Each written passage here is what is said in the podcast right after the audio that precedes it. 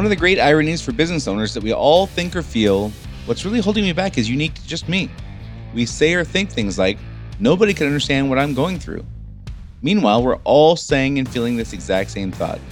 Being comfortable with the fact that others have had the same obstacles and overcame them is often helpful in giving us the confidence to get past our own hangups so we can make real progress. This is part three of a three part series where I share with you the most common fears I see holding people back so hopefully you won't feel like you're the only one who feels them. Running a service business can be hard. It is not unusual for business owners in industries like contracting, home repair, auto repair, business to business services like janitorial, IT and accounting, and many others to feel overwhelmed by all the priorities facing them at any given time between addressing the needs of the customers, managing the employees, figuring out the financials, and getting processes in place, feeling like you're making significant progress on your business journey can be difficult. Welcome to Service Industry Success, hosted by Brian Harding. Each week, Brian will look at real world strategies for building the business you are dreaming of, while also sharing tactics to get through some of the most frustrating parts of business ownership with a lot more ease. Let's get started.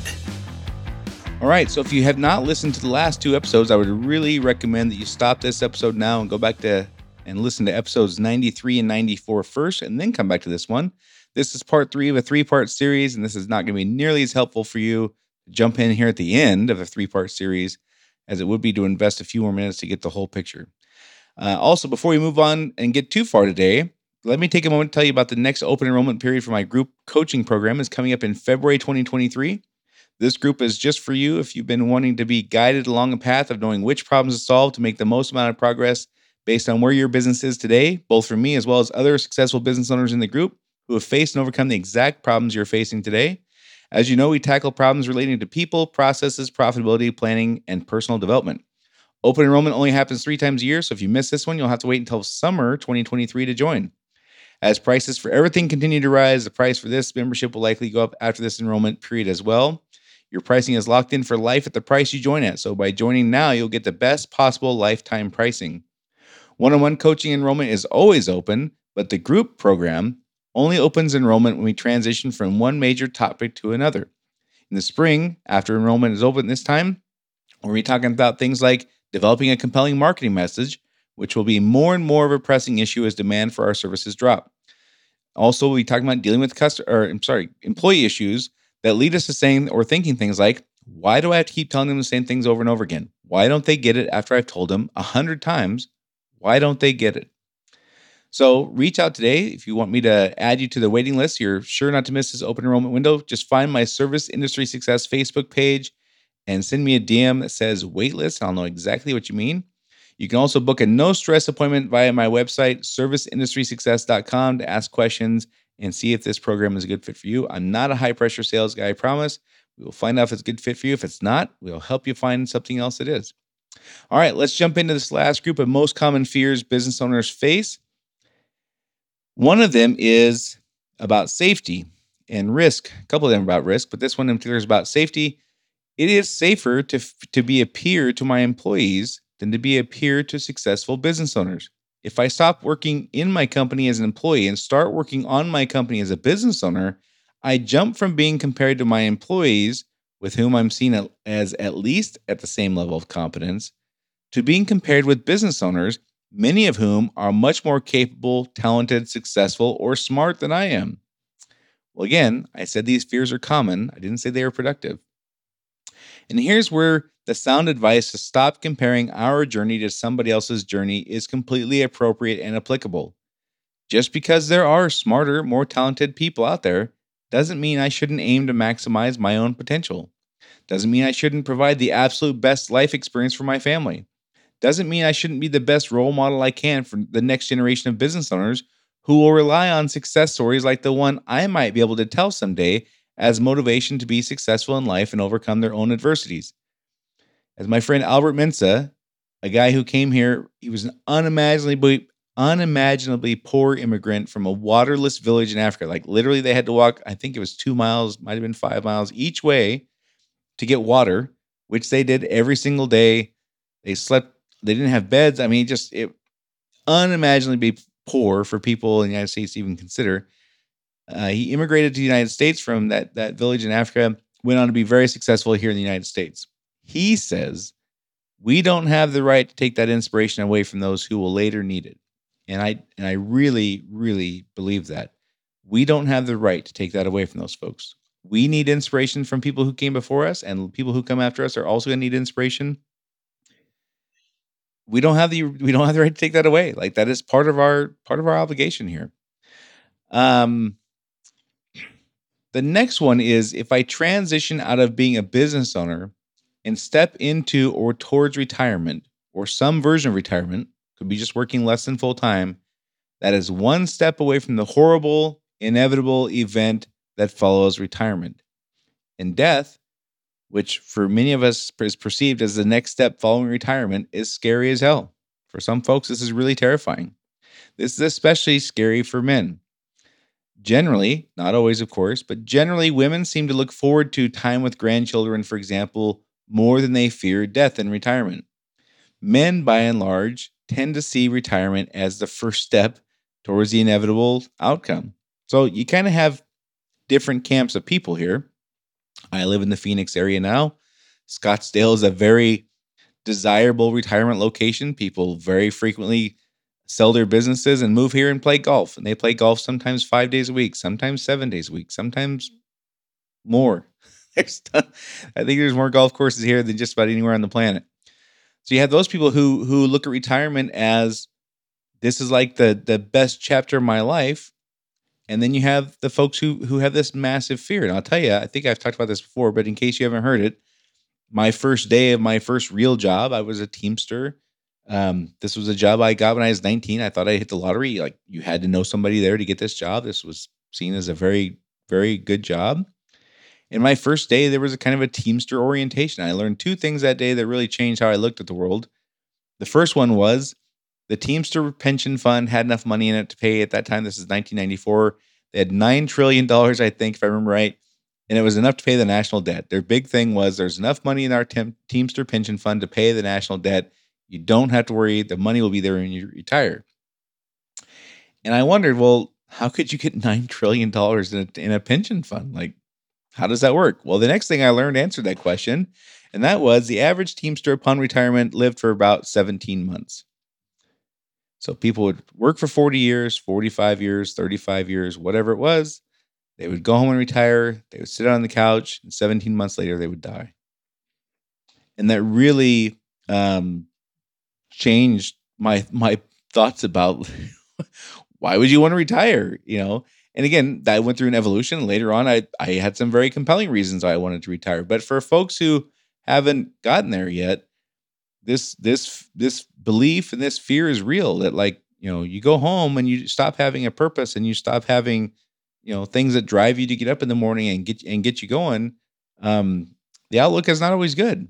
So this is something that you know we talk about what what is the vision of retirement that you want. You don't have to end up with the retirement you get. You can very much decide what you want and pursue that. And i would recommend for all folks that we do that. Like we you know we shouldn't i would hope that none of us are are in a place where we're resigning ourselves to to whatever retirement we get. I hope that people are saying here's what i want and here's how i need to go get that and then we go get that. That's you know that's the whole point of this thing Anyhow, that's still scary though. For some folks, retirement is the like the first stage of death, and it's it's it's a real thing. And again, whether it's reasonable or not doesn't matter. It is a real fear.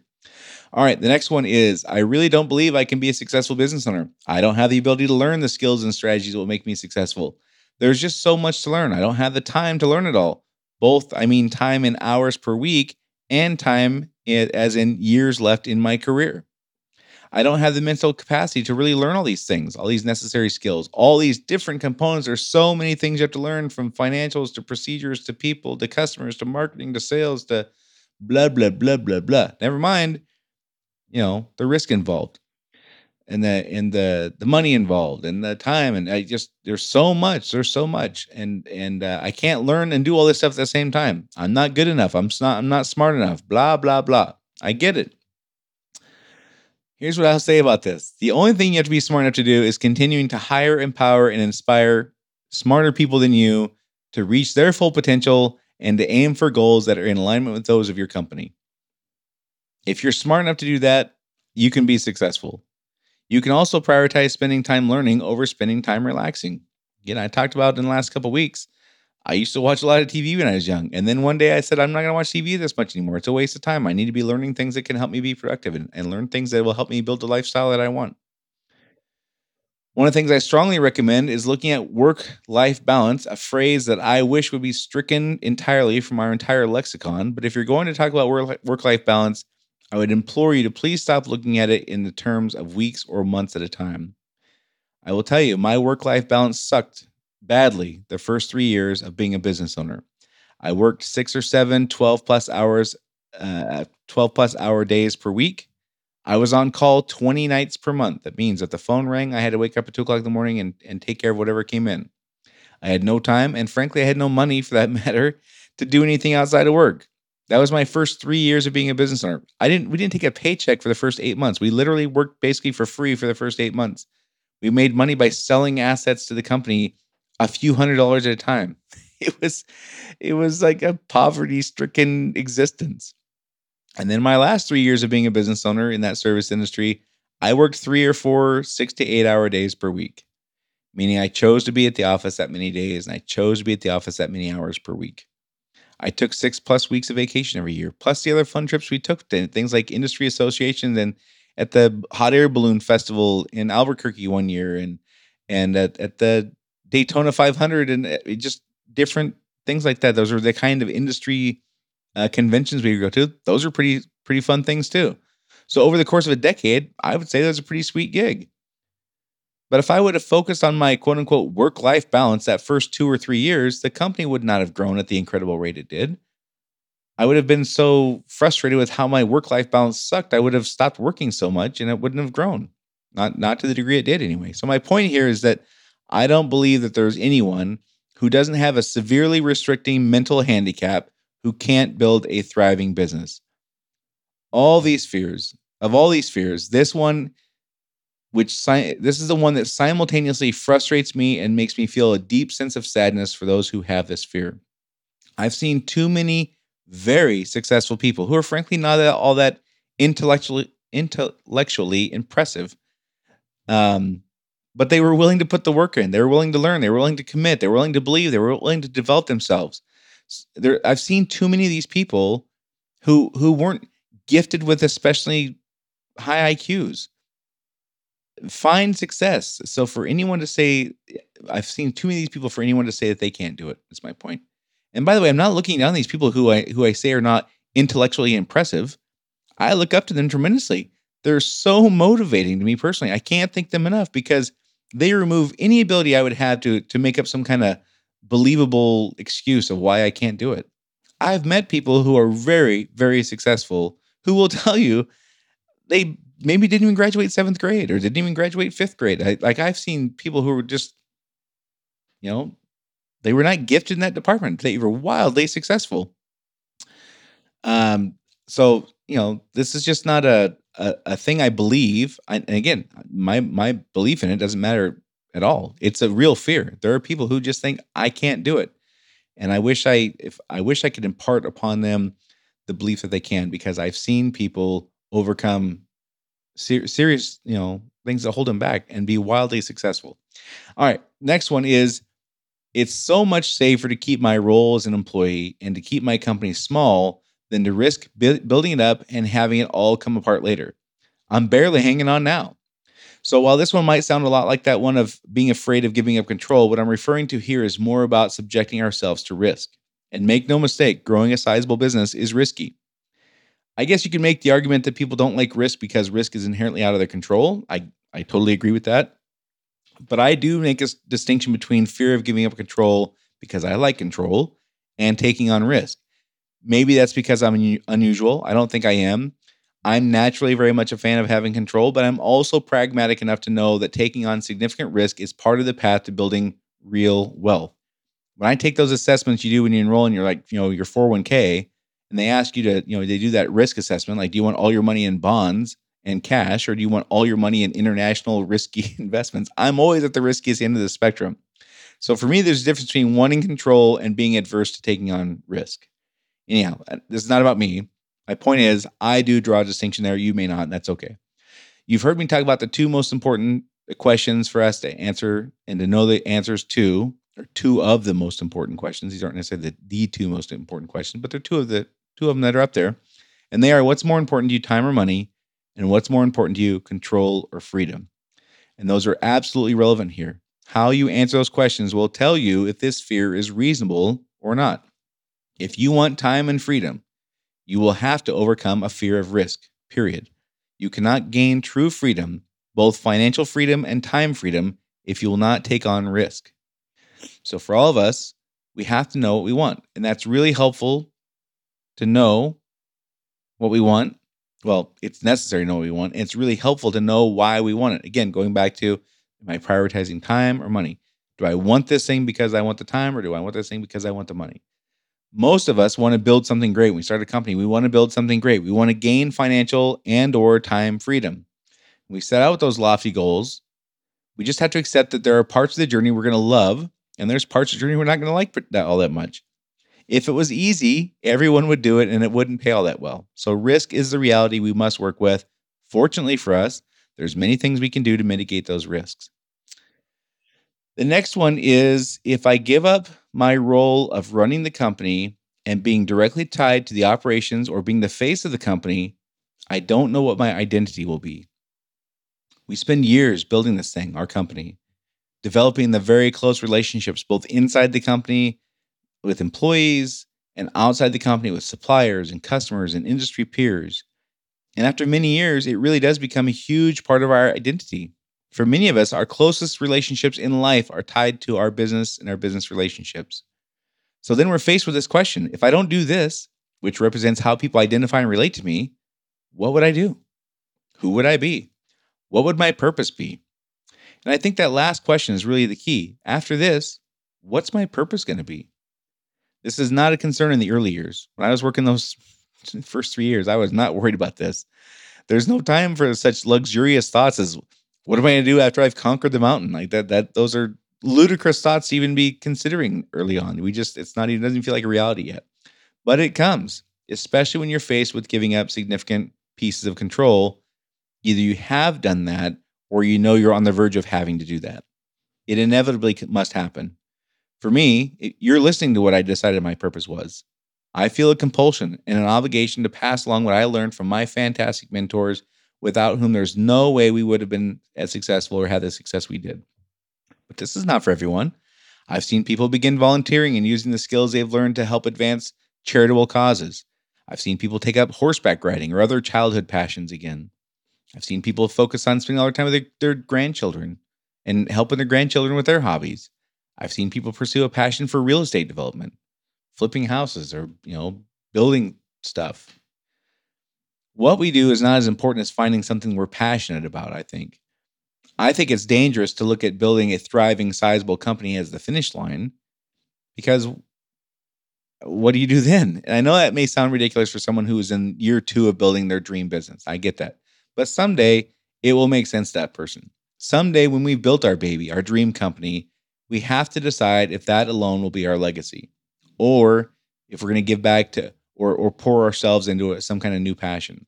Because if we don't, we're left in this kind of purgatory. We can't have what we once did because now that belongs to our leadership team. We can't have all this decision making and influence and stuff because we we've had to give that to our leadership team. And yet we haven't yet moved on to another meaningful purpose. So we're we're kind of in this no man's land for a while. The good news is it can't stay like that forever. The bad news is it can't stay like that forever. So we're again, it's just kind of this purgatory. So you know, I think the answer is just figuring out what are we passionate about. And and our our hearts and our passion will tell us what to focus on on next. But this is a real fear for for people at the a lot of things we're talking about are things in the beginning of the journey. This one is obviously much more towards the end of the journey. For all those fears we must face and overcome, the way to doing so is identifying which fear specifically is holding us back. Again, I think this is more productive than and than um, just taking on fear as this big nebulous thing. You know, um, I'm going to keep talking about this over and over again because I believe it's that important. If we identify this specific fear we're facing, it's, my opinion, much more likely we'll have a better chance of understanding how to fix it. You know, if we if we understand what it is and how it came to be, we can figure out is this a reasonable thing or not a reasonable thing, and then we can figure out like real steps to overcoming it. So, again, what, why, how framework works really well for this. First thing we do is identify the what, which specific fear do I need to face and overcome. Next, I need to figure out what I want success to look like as it relates to this. So instead of being held back by this fear, what do I want instead? What does it look like to live free from this fear? Like for you and your situation, the, the fear that we've talked about here in the last three episodes that applies to you the most. What do you want your life to look and feel like instead of being held captive by this fear? For me, in the case of my fear and figuring out what my identity would be, I decided my real purpose and passion life was not building a thriving business. Uh, that was awesome. And I love every second of that. But my real passion life is guiding others along their journey of building a thriving business. That's my real purpose in life. I, I learned that. I couldn't have done this without first having done that. That was how I how I, I knew I would overcome my fear of no longer having a purpose. To, to really pursue this, I had to sh- sell my shares of my baby, my wonderful company. I had to sell that to pursue this purpose. I had to give that one up. And I'm truly excited that I did. I feel very, very uh, fortunate and excited and blessed that I get to do this. But it was still scary. it was still scary to to transition from having, you know, accomplished something wonderful to to giving all that up and starting over completely with an entirely new purpose. That was scary. Um, so I had to ask myself, like we all do, like, what do I want badly enough to be worth facing and overcoming this fear? And another version would be, what do I want to get rid of so badly that I'm willing to face and overcome this fear? In my case, I wanted to help business owners. I wanted them to have the same blessings I had capable mentors willing to help, which became a massive motivator for me when I found out that, you know, 11 of the 12 business coaches I knew had never owned a business. I just was floored by that. Anyhow, I won't get sidetracked on that. It always comes down to, though, what do I want badly enough to face and overcome this fear?